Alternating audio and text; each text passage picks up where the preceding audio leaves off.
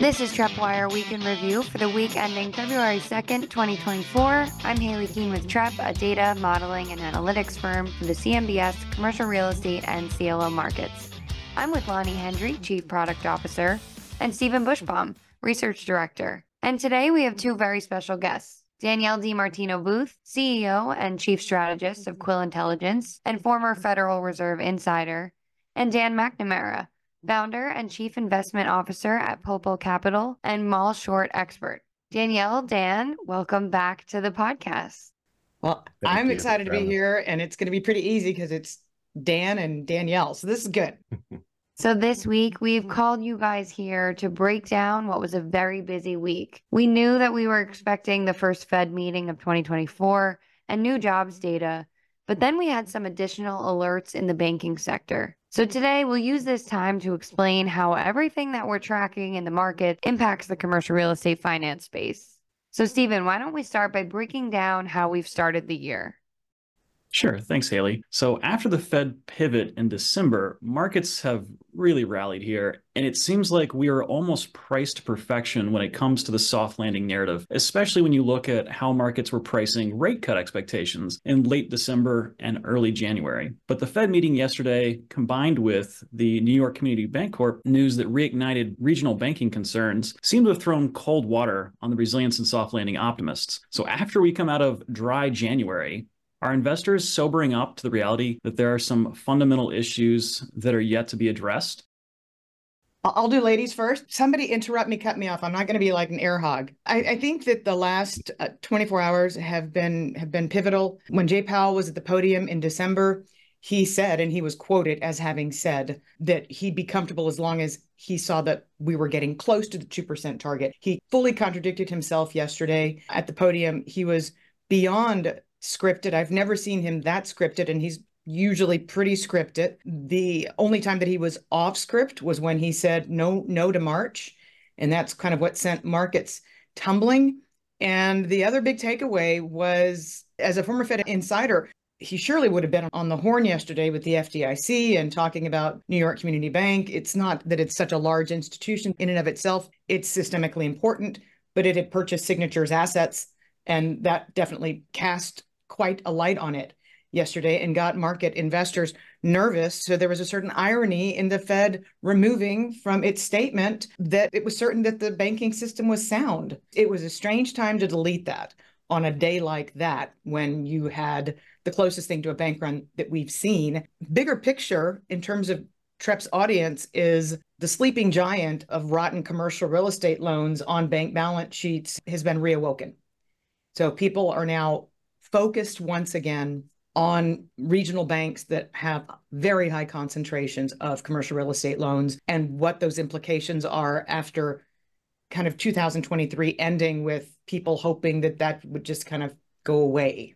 Yeah, I think that's very interesting too, because we've come into January and just being CMBS and CRE specific, we've seen an, a, a tremendous rally, the biggest rally we've seen in years in CMBS spreads. CMBS AAAs are in over 20 basis points, which is a very large move. Triple B minus at the bottom of the stack, they're in over 100 basis points in a month. And these are massive moves that we don't usually see in kind of a sleepy market. And all of a sudden, you know, I was down in Miami at a conference yesterday when two o'clock hit, and well, it started with obviously in the morning with with the banking news, but obviously Jerome Powell threw some some more cold water on the markets with what he said. So it's going to be fascinating coming into February and, and, and kind of we've had this tremendous rally in risk assets, which is which is great for this big wall of maturity we're trying to hit, we're, we're, hitting in, in 2024. I feel like maybe we've gotten a little over our skis here because 7 billion of new issuance in CMBS in January, that's a nice number. But if we have, you know, the regional banks having major issues, you know, that's not going to do anything to knock down this wall of maturity. So even the banking news overnight in Japan, you know, with that the stock halted on that bank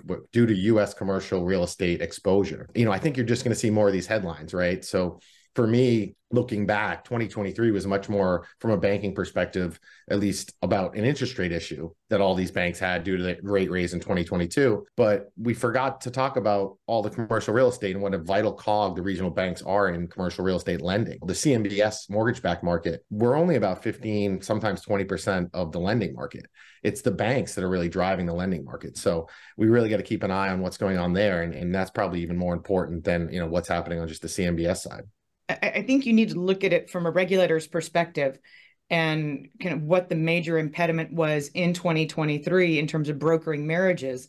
And you know, after the financial crisis, the FDIC was able to have one bank marry another bank and and walk down the aisle, and they did that in a very deliberate manner, one bank at a time, and they resolved one bank at a time.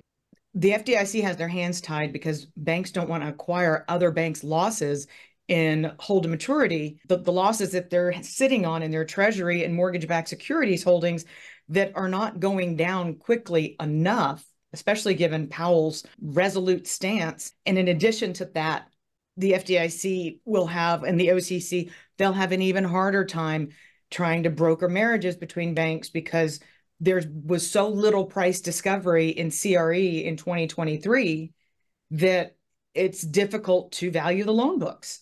So it, this is this is a big quandary. And you know, if, if you dove deep down inside the entrails a lot of a lot of these bank earnings, the charge-offs that we're seeing in CRE are material.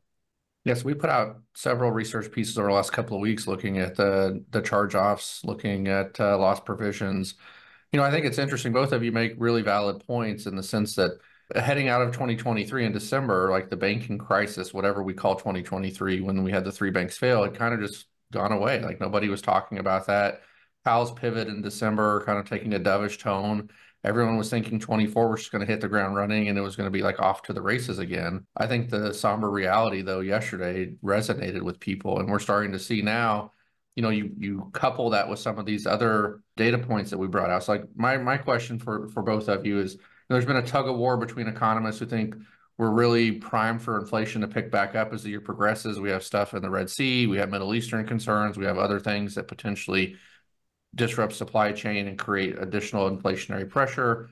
You have others that dig through the job data and say, hey, there's way more weakness here than what the headline numbers suggest. And then there's, you know, people kind of in the middle that say, listen, we we're expecting strength in 24, resilience in the first half of the year, maybe some weakness in the second half.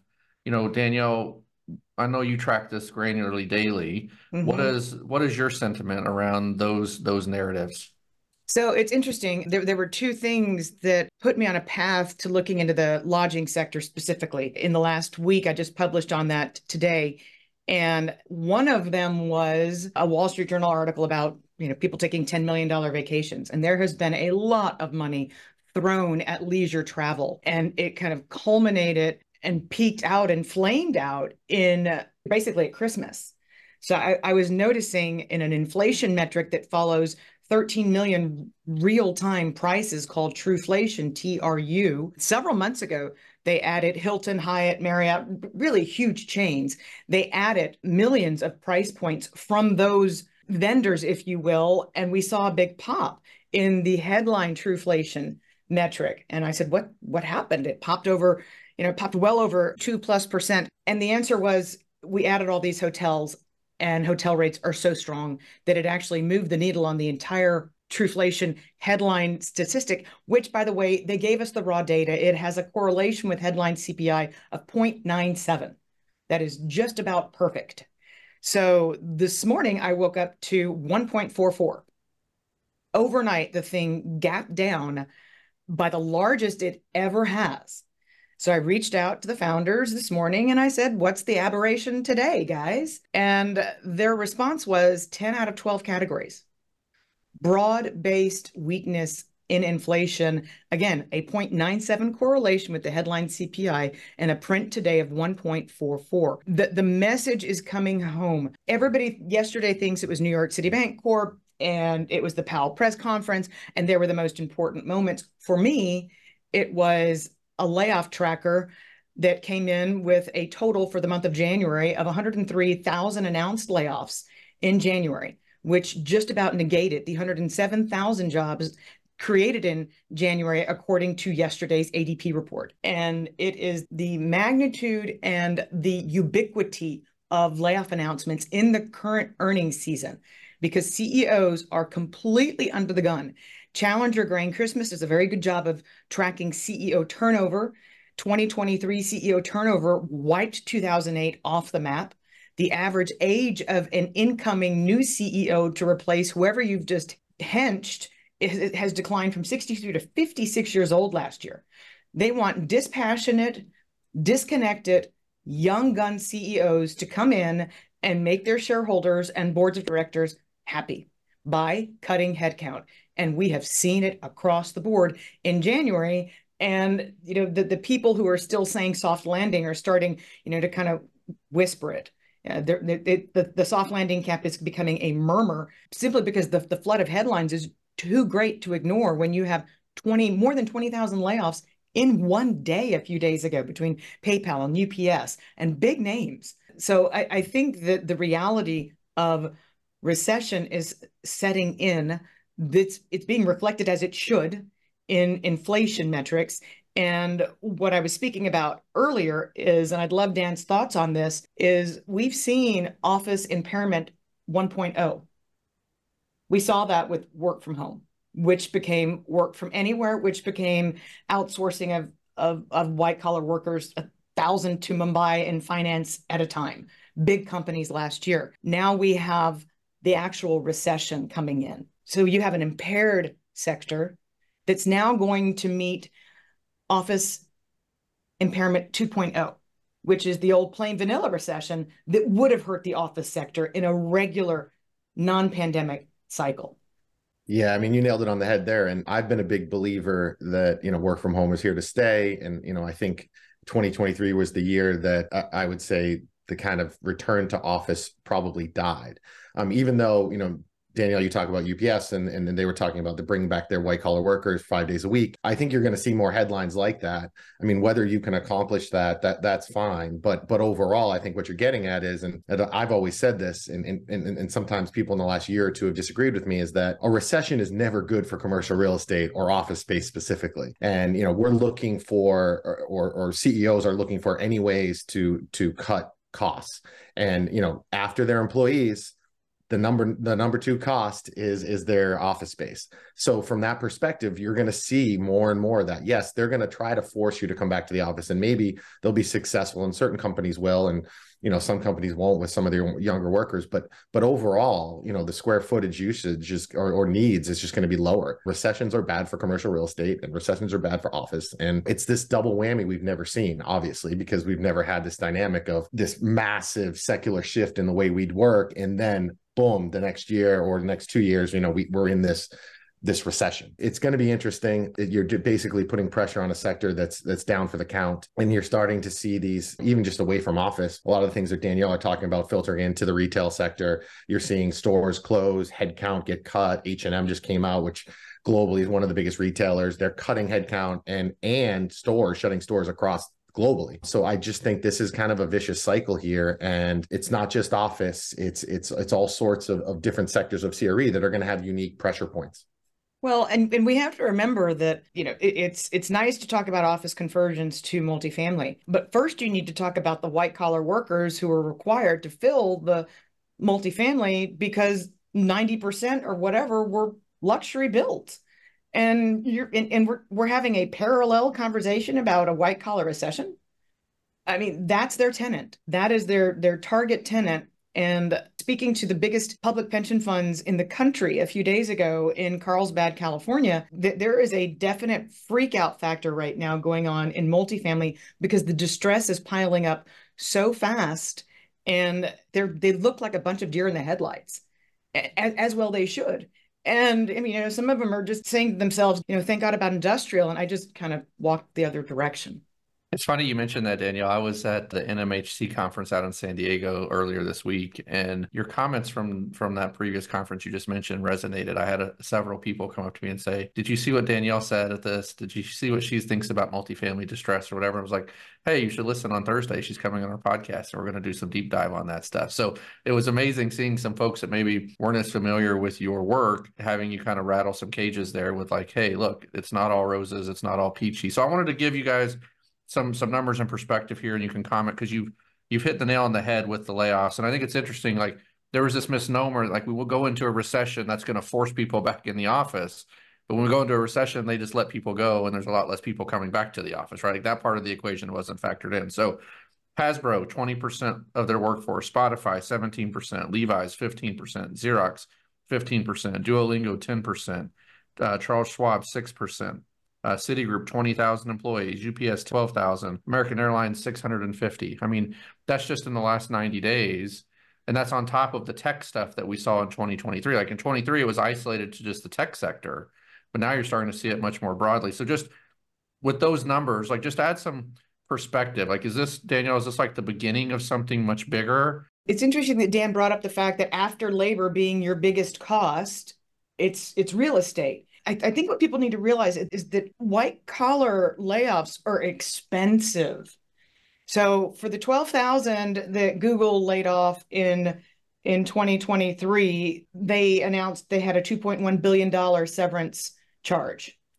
And then they said, "Oh, by the way, we fired another 1,000 people, you know, we we don't want to make big waves and headlines about these things. Um, but we think that our severance charges for the first quarter ended May 30, 2024 are going to be 700 million. Well, that tells me that they have an accelerating level of severance expense charge offs, meaning they're not finished firing people. It was a Wall Street phenomenon. And that, that was chapter two. Chapter one was a Silicon Valley phenomenon.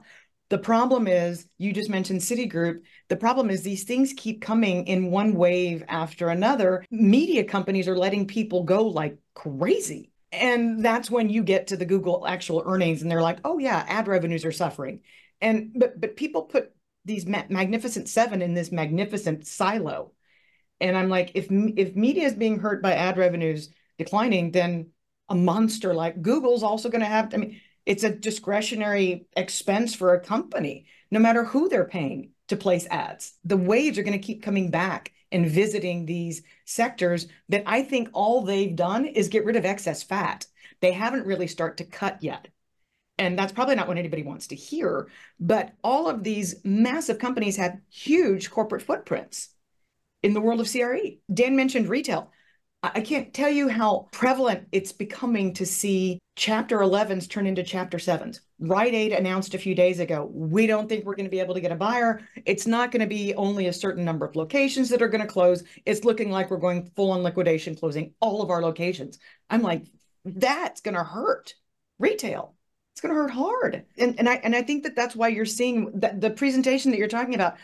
It, it was in the morning. I think they needed like vodka in their orange juice.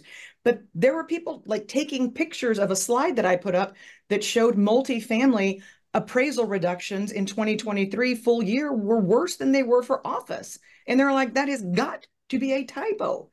And I'm like, they're unrealized. I get it but the, but the distress is there and there's a greater degree of distress in multifamily than there is for office because so much has already been realized in office but we haven't started really the realization process in other sectors of CRE that's pretty compelling stuff and listen like we've been saying for a while the distress is there just hasn't reared its head yet and the headlines move faster than the distress that's something we know but it seems like the distress is potentially you know coming to the surface so Dan you mentioned earlier CMBS has been rallying. Obviously, first of the year, everyone's hungry for new issuance.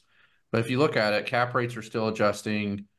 How bearish or bullish are you on the CRE capital stack? And then after you finish, Danielle, you mentioned hotels earlier, so we want to do some deep dive into occupancy, RevPAR, some of the fundamentals that you wrote about uh, today. Coming into to the year, it, traditionally CMBS does have a January effect where you know you have a lot of real money investors who have money to put to work, and nine times out of ten, our market rallies regardless of what's going on in the macroeconomic world. January has been a much stronger rally than anyone I think anticipated before the the headlines yesterday, but it makes me cautious. It definitely does. I mean, I still think at the top of the capital stack bonds that are very isolated from losses. You know, th- there's a big desire for those assets. We're still relatively cheap to corporates. We'll, we'll back and forth, you know, because we're a little less liquid market. But but down the capital stack is what really worries me, really, because I do think that you know there will be significant losses down the capital stack. And historically, if you look back 2006, 2007, 2008 vintages that were done before the GFC, you know, you were looking at average losses between 10 and 15% on these CMBS securitizations. And clearly we've changed the underwriting a little bit and, and, and kind of, you know, risk retention. But,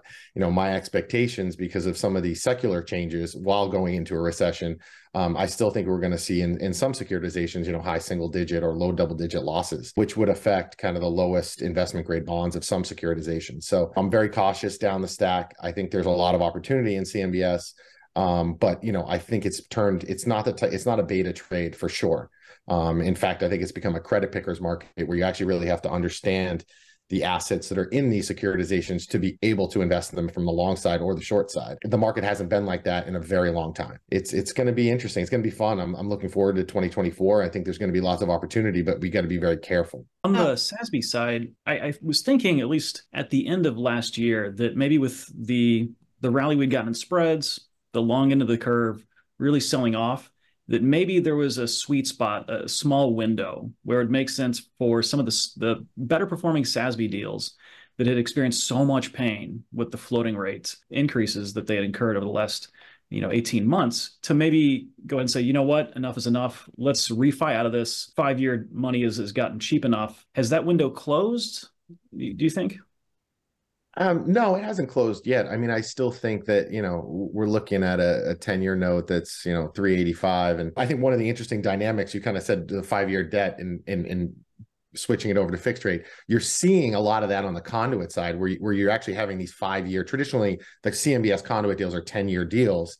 And you're seeing a lot of five year deals. And this is a new phenomenon that started last year and we've already had a couple five-year deals this year. We've done about seven billion of non-agency CMBS this uh, in January, and I think that that's it's an interesting dynamic that you have these borrowers who are coming out and saying, you know, I don't really want to borrow for 10 years, but I need to do something, whether they're taking floating rate debt and putting it into fixed, or they just don't want to lock in the rate for 10 years and they're moving it to five years. For me, I think it's kind of comical because it's actually a little bit more expensive, I think, to get the five year debt um, in general, if you're just looking at the conduit market, slightly. But again, a 385 10 year note or a 4% five year note, that's not that high historically. You know, I know it feels high when you were getting 3% or 4% mortgages a few years ago, but in reality, like, I mean, I don't know where rates are going to be in five years, but I think the odds are there's a chance they could be here or higher. So we'll have to see. If they're lower, it's because we've probably had a pretty rough five years in the economy. Who knows? It's it, predicting five, 10 years forward rates is a, it's nothing I want to do for a living. Yeah, I think that that was one of the most telling things was that the average maturity in multifamily has been cut in half from 10 to 5 and that was one of the biggest movers within you know the subsectors that I was like, wow, okay. And and hotels, by the way, they've got the highest. I mean, those are some high high numbers, sevens and what have you. But before we jump into hotels, which I want to do, I, I did want to bring up just really quickly this work that I published about the year of refinancing for high yield corporate bonds. There, there is a different dynamic for corporations. If you're Joe Q, Jan Q, CFO, and your bond is maturing in March of 2025, you need to refinance that before March of 2024 because there, it's just a quirk of accounting. Once you pass 12 months of maturity once you're inside that 12 month maturity window that bond is recast as a current liability which can quickly trash your financials. So as a corporate borrower you want to get into the bond market and preemptively get out of the paper. Your CEO is telling you, CFO, to do it. And, and if you're balance sheet constrained, and we have to bring New York City Bancorp back in, not that it's that bank, but just to say that banks in general are tightening standards still and their balance sheet constrained. So if they're forced to choose between a corporate borrower, let's let's just take a very best case scenario, Jamie Dimon, Fortune 400 company, all the executives have their accounts with the private bank at JP Morgan, they've got their line of credit with the bank, they they do investment banking business with them, mergers, acquisitions, divestitures, secondary uh, equity offerings. Or so Jamie Dimon's considering do I need to be the lead underwriter on on refinancing this corporate bond or take my constrained balance sheet and apply it to a building?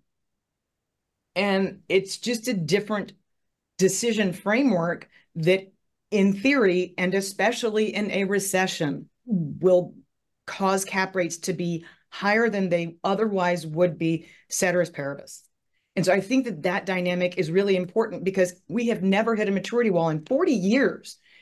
Corporate America, corporate bonds have never, ever, ever, ever, ever hit a maturity wall. Nobody on Wall Street can tell you what's to come because you always had Greenspan or Bernanke or Yellen ride to the rescue and, and just take interest rates down in a violent fashion such that you were able to not collide into that wall, but it is a March 2024 event.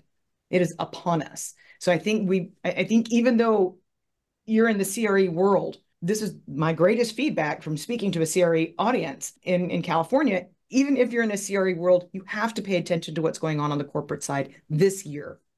That's a scary thought. Just thinking of using the Trepp data and the 2.8 trillion of uh, CRE debt that's coming due between now and the end of 28. It's to think that that's kind of going to take a back seat, which I agree with Danielle's point. You know, we there's a lot of debt coming due, and spreads will probably have to go wider. And spreads are, at least in the corporate side of the world, priced for perfection. You know, that could put pressure on other structured products and CMBS specifically. Well, and that's why when I depict the maturity wall, I don't actually properly scale CRE. I purposely leave the scales identical so that you can see how much higher the refinancing wall of maturity is on the corporate side because I put the two graphs up on one and scare people. Anyways, one of those areas of refinancing that's about on par with retail starting in Q2 and CRE and just under what office is in terms of refinancing needs is lodging. It's going to happen. And lodging delinquencies have come down so much. They spiked and then they completely round tripped and, and came down. But by way of backdrop, right now you've got a record amount of supply in the construction pipeline. Again, the theme is the same as multifamily.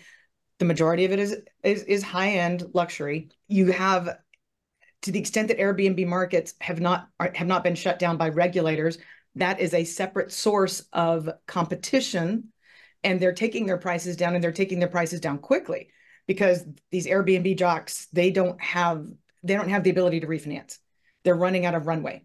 They're, they're going to have to sell these properties. They're trying to convert them to long term leases. So Airbnb rates are coming down fast. So there's a flip of American families moved back into hotels because Airbnb got so expensive. Now they're going to go back to Airbnb because they're going to be relatively cheaper. And having dinner last night with a hotel executive, listening to what she is, how she's advising her clients, which are the biggest hotel chains in the country, is you're in a bad way if you're in a unionized city. You've already got the issue of interest rates, and that's that's hard enough. But a room service delivery person making $100,000 a year, that's hard. And there's not much you can do about that. So, because the employee retention credit, which I've done a lot of work on, which we don't have to get into, let's just say because in July and August that money was exhausted it was used then to plan holidays in the past holiday season. And what we're looking at with revenue, RevPAR, what we're looking at with occupancy is that literally in January, it hit a wall and it hit a wall hard. So your RevPAR growth is 0.4% up Q1 to date year over year. That compares to 1.3% Q4 of 2023 and 17% in Q one of 2023. RevPAR growth is collapsing and occupancy weekend leisure traveler.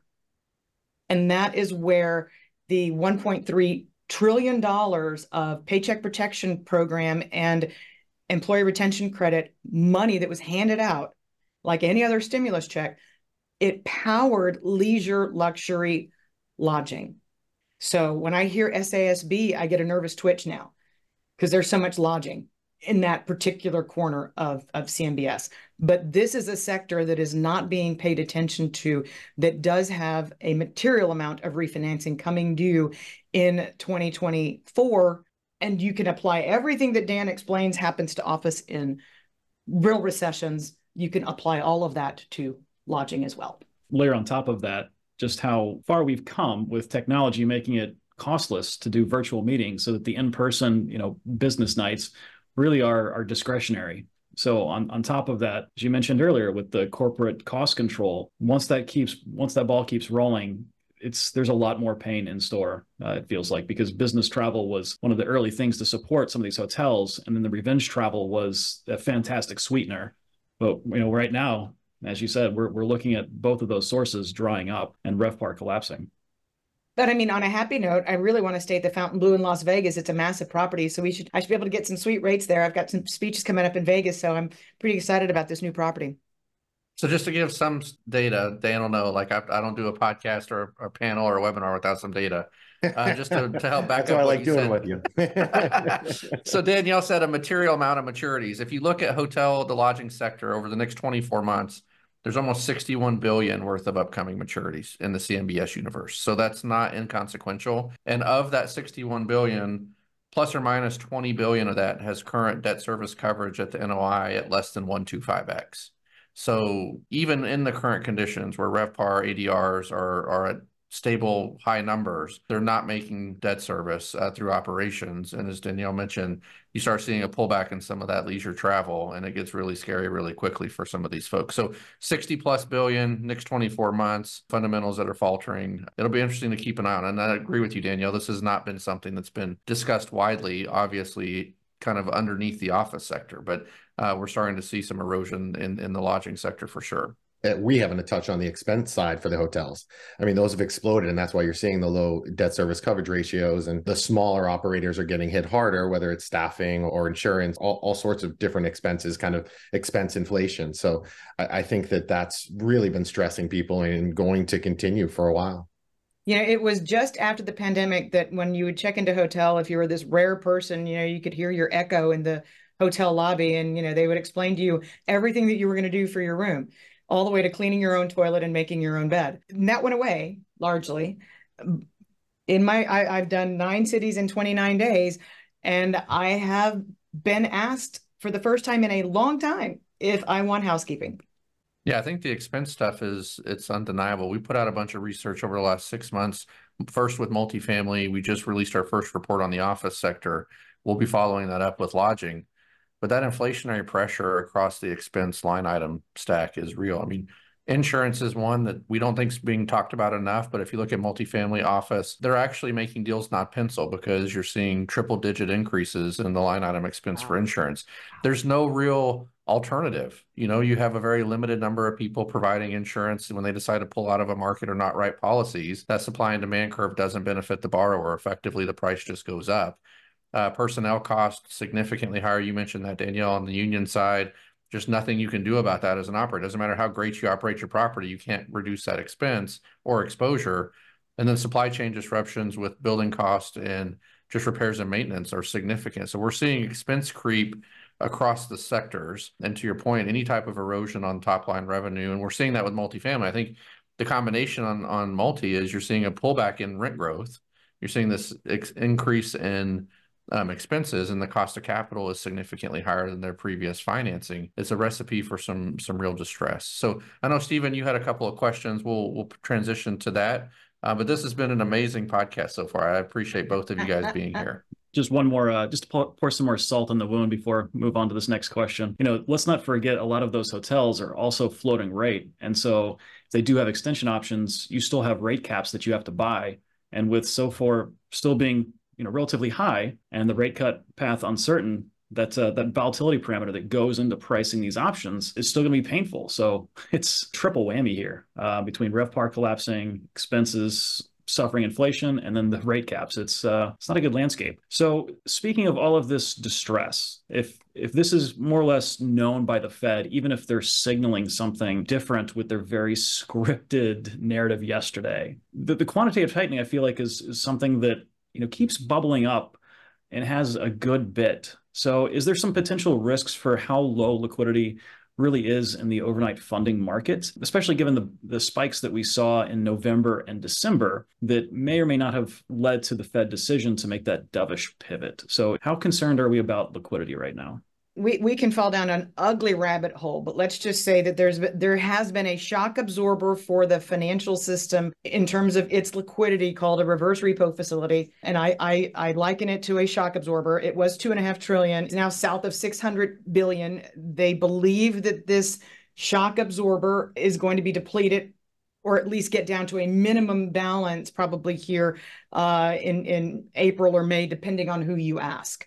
And uh, the reason it's been emptying out is because Janet Yellen's been selling treasury bills, money market funds, just flip out of this Fed facility into the uh, into the treasury bills because the Fed has finished raising interest rates. But what it means, and the reason I'm using the analogy of a shock absorber is that if you have a huge two and a half trillion dollar shock absorber, you can hit a pretty big pothole. and you know you're not going to do any damage to the car once that shock absorber is is absorbed you, you might be breaking the axle. And the reason this plays into quantitative tightening is because we haven't felt it. You know um, other deposits liabilities is something i follow weekly in in, in the fed's uh, h8 report. They're down by $2 trillion and you're like well you could have fooled me but that's a big, big amount. It's about a 1.5 multiplier effect for every billion dollars of quantitative tightening. But we haven't felt it because this shock absorber has absorbed the shock of all of this liquidity coming out of the system. When I say a bank is balance sheet constrained, I mean if if they're bleeding deposits, if commercial and industrial lending is turned negative, crazy things are occurring that you only see in recession, by the way, in the banking system. But when you have this huge shock absorber and a very politicized Janet Yellen trying to sell as many bills as she possibly can to keep, you know, the reality of how bad the government's finances are, you don't see how bad the liquidity is in the financial system until it slaps you in the face, until you break the axle. And so that is its own separate dynamic Forget about what we were talking about with losses that banks are sitting on, with unknown losses that they're sitting on in their commercial real estate portfolios. Forget about those two. There's a third aspect called liquidity.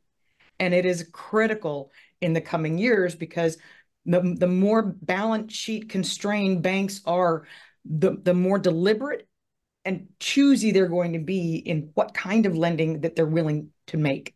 So I feel like almost ostrich like. And I, I want to think, where do I put capital to work? Do I go play some defense for a few months? How do I get wrap my mind around when to start playing offense and what type to play? I mean, there's definitely places to play offense, but I think overall, you know, in fixed income and in the CMBS specifically, like it's higher quality um, assets. I mean, there's still there's still plenty of higher quality, you know, things in the CMBS market you can buy that you can kind of get mid high single, single digit, depending on your return profile and your risk profile. Um, but you got to be very careful. Like I was saying earlier, that you know there are plenty of bonds out there that are going to zero. So it's it, you got to be very thoughtful about risk. And and this right now, I mean, post this rally too. I mean, we've had a three. January has been a, a great rally, but we also rallied in, in November and December, and you know yields and spreads on bonds are much tighter than they were just three months ago.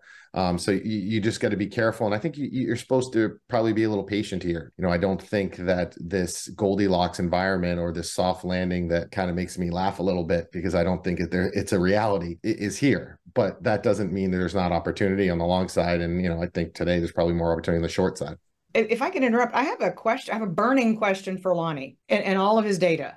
Uh, you're in Dallas, Texas. Uh, I'll eventually get back to Dallas, Texas. I've been gone since January the 4th, but I'll eventually get home and get back to Dallas. Why doesn't anybody talk about? I hear about vacancy rates in San Francisco and Los Angeles and New York in office. If I want it for QI research to to get office space, all I have to do is change my my business bank account from Chase to Comerica, and they'll give me office space for free in their tower in downtown Dallas. Why doesn't anybody ever talk about these insane vacancy rates and how much construction has gone on in these major Texas markets in office?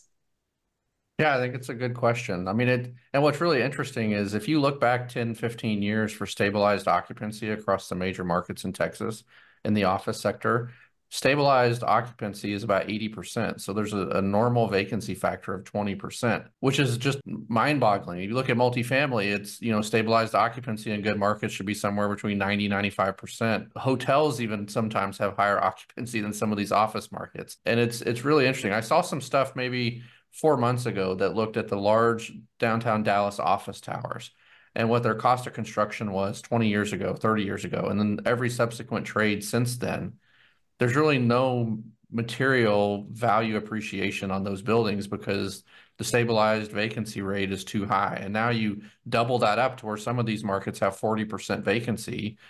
And it's really hard to even quantify like what the sublease availability does and what the shadow vacancy is in these markets. I mean, I think that's the part that, you know, I don't have the statistics in front of me for Dallas. We look at like Minneapolis as an example, three and a half, four million square feet of sublease availability on top of their true vacancy.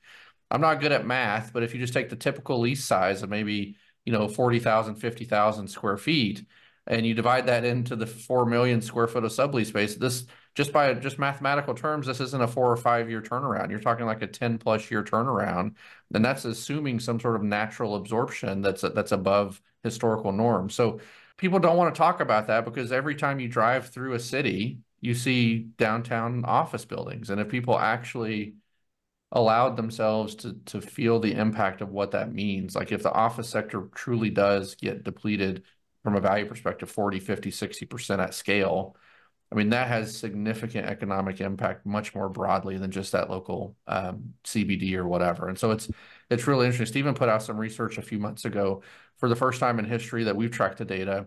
Urban office had higher delinquency than suburban office, and so we've seen this paradigm shift not only in um, in just worker preference, but now it's starting to show up in the data in terms of delinquency. That urban high-end Class A offices actually had a higher percentage of delinquency than suburban and we ran a simple analysis that said if you look at in-place debt yield um, on current maturing debt, for, third, uh, fourth quarter 23 through end of 24, plus or minus about $30 billion worth of maturing loans. In-place debt yield on those loans were 8.8%. All 2023 issuance in office, underwritten debt yield was 15.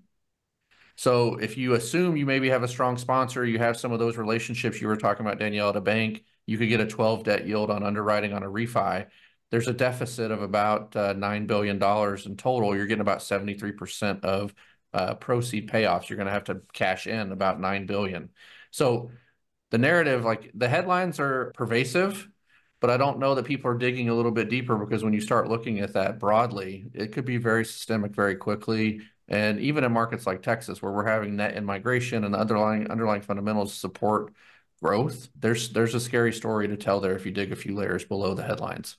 I have a solution for Dallas, though. Let's do hear you, it. Do you want to know what my my solution is? I'm I'm ready. Okay. So I think um, I think Clyde Warren Park is beautiful. So what I think we should do is we should extend it on the side of the opposite of, of Victory. We should just take that whole side of downtown Dallas and just make it green and plant some trees. We can we can expand the Nasher Sculpture Museum. There'll be a lot of room for that. And that way, everybody who wants to office in Victory can office in Victory. And and you'll get rid of your occupancy uh, headache overnight. And it'll be beautiful. Yeah.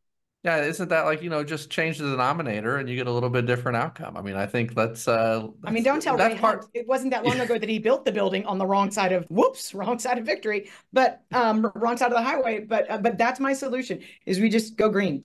Yeah, I'll let Austin would that. be so envious. Oh, Austin, yeah, yeah. Um, I was I spent six years in Austin, so I understand what uh, the challenges are there. They would be envious for sure. They have a green building code in Austin, uh, first of its kind in Texas. Listen, like Dallas is a, is a weird conundrum in the sense that like Goldman Sachs is opening up another huge office tower. They have construction right now. supposed to be bringing thousands of employees here, but you look at State Farm, they just sold their corporate headquarters out in Richardson I think it was like 285 million, maybe 385 million. That was a billion dollar type of facility just five or six years ago. So it's just, just weird how the market plays itself out, right? I think it kind of goes to Stephen's question of if you have capital, where are you investing?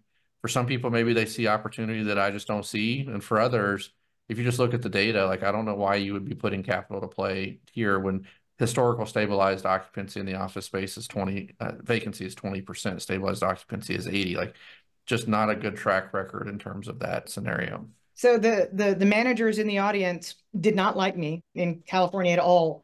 Yeah, they, they did not like me at all. Actually, I'll tell you a funny story real quick. I was in the bar watching the New Hampshire primaries um, on the big t- TV and, and writing my daily. And this guy walks up to this younger guy I'd been talking to about, you know, your presentation and blah, blah, blah. And he, uh, he said, oh, there comes my boss. And, and I, again, I'm like casually dressed like I am right now, black top, blue jeans, not my bright red dress that I was wearing on stage, you know, you know, looking like the devil apparently to him. But he walks up and he's like, Yeah, I just got off a conference call with my board of directors. And I was telling him about this crazy woman in the morning, this Dr. Doom and Gloom and everything she was. Did you happen to see her? And I went, It's just data. and he turned white and he was very embarrassed. And his young lackey didn't quite know how to react to the boss, but um, maybe he had to be there. But um, Dr. Doom and Gloom, I was like, man, that's just awful. Before we close, I think Dan and Danielle, this has been an awesome episode, but why don't you leave our audience with one final thought And maybe we'll make it a silver lining for 2024. So, Dan, why don't you kick us off? uh, yeah, we'll try to make it a silver lining. It's not as easy with uh, Danielle and myself sometimes, but um, when we go down these rabbit holes. But no, I, I do think that you know there, there's a significant amount of opportunity on the debt side of the CRE market. You know, all the things we're talking about, whether it be impairments on certain sides, but or or just in reality, we're going to need new new capital and new structures, and, and that will provide you know lots of opportunities for people with fresh capital. There's not a lot of solutions for people that are you know in impaired assets today. We're going to need new money and we're going to need new structures to kind of help us out of this mess. We'll get through it. I mean, this is I don't believe this is systemic. I you know, I think there'll be pockets of severe pain and I think there'll be pockets, large pockets of opportunity. So, you know, I'm optimistic that, you know, the CMBS market will rebound. Uh, we rebounded from 2008. We'll get through this. Um, overall, you know, it may take a lot of modifications and extensions and some short-term pain, but I mean, overall, I think that um, you know, CMBS as a whole, the pie will probably grow bigger um, as regional banks will pull back. I mean, that's just something that's just a fact. I think that's a kind of a green shoot is that the CMBS market, you know, on the other side of this could get larger and bigger and more influential you know, I, I did hear this might not be a silver lining, but it was certainly a mature way of looking at what's to come. I made this comment in California because on that day, a billion dollars had been raised to buy distressed office properties. And you know, I made the comment, being the happy person that I am, that I'd rather I'd rather wait for the next distressed fund that was set up to buy the properties from them. So I'm like, wait, wait for 2.0. And this person was a Californian and telling me that the 15 year old mall on Union Square that had Nordstrom's flagship store that's no longer there uh, they were going to raise a 15 year old property off the ground because they recognized how severe and how long the impairment might last, but that there was really good quality land sitting underneath it. And, you know, in, in Dallas, we've got North Park Mall, we've got Valley View Mall. Somebody finally said there's only so many Halloween shops you can, you can, you know, set up in these. A, data centers need space and AI is big. And there's something to be said for that. But B, I think I think office developers should appreciate the, the the lessons that have been learned in retail, and that's that sometimes you should cut to the chase if there's no economics in trying to restore a building or get it up to snuff or or get the financing or pour more equity into it. I think that everybody should be looking at CRE in terms of the land underneath it and how valuable that property is in, in terms of its location because that's still something that is of inherent value is where something is. That's a that's a great point. And and also to, to your other point i mean rxr who six months ago was you know kind of started the ball rolling or at least said something that a lot of people probably didn't want to hear from from commercial real estate office owners is that they may give the keys back on on, on a you know I think at the time he said 10 or 15 percent of their portfolio and this is the same company that's partnering with Ares and raising a billion dollar office fund. The other the side of it is David Rubenstein at Carlyle he they raised a multi-billion dollar fund to invest in multifam and industrial properties two years ago because it was an amazing opportunity. Well, it turned out that was probably the top of the market. They're out now with a they just raised a or are raising a four hundred million dollar fund, and, and now they're saying that you know this is the most amazing time to invest in multifam and industrial. So uh, you could be right, Danielle. Maybe may, maybe it's better to wait for the second fund. Who knows? Uh, timing this stuff is very difficult, but but I think you nailed it on the head with, you know, you start with what is the actual ground underneath the building and, and we'll go from there. Yep. Well, thank you, Dan and Danielle, for joining us today. We're so glad to have you back on the TreppWire podcast as repeat guests. And we'll definitely be in touch and talk to you more in the future. But listeners, make sure you look up Danielle and Dan both on the Twitter space, or we'll call it X, but it's really Twitter. And if you want to learn more about them, just give them a Google You'll see them cited all throughout the news and what they're looking at, what they're researching, and where they're at. Thanks very much. Take care. And with that, we'll close. Join us next week as we look at what's happened during the week and how it may be impacting you. If you have a question or just a comment, send an email to podcast at trepp.com. For more info, visit trepp.com and subscribe to the TreppWire podcast with your favorite provider. Thank you for listening and stay well. All right, all right, all right. Welcome.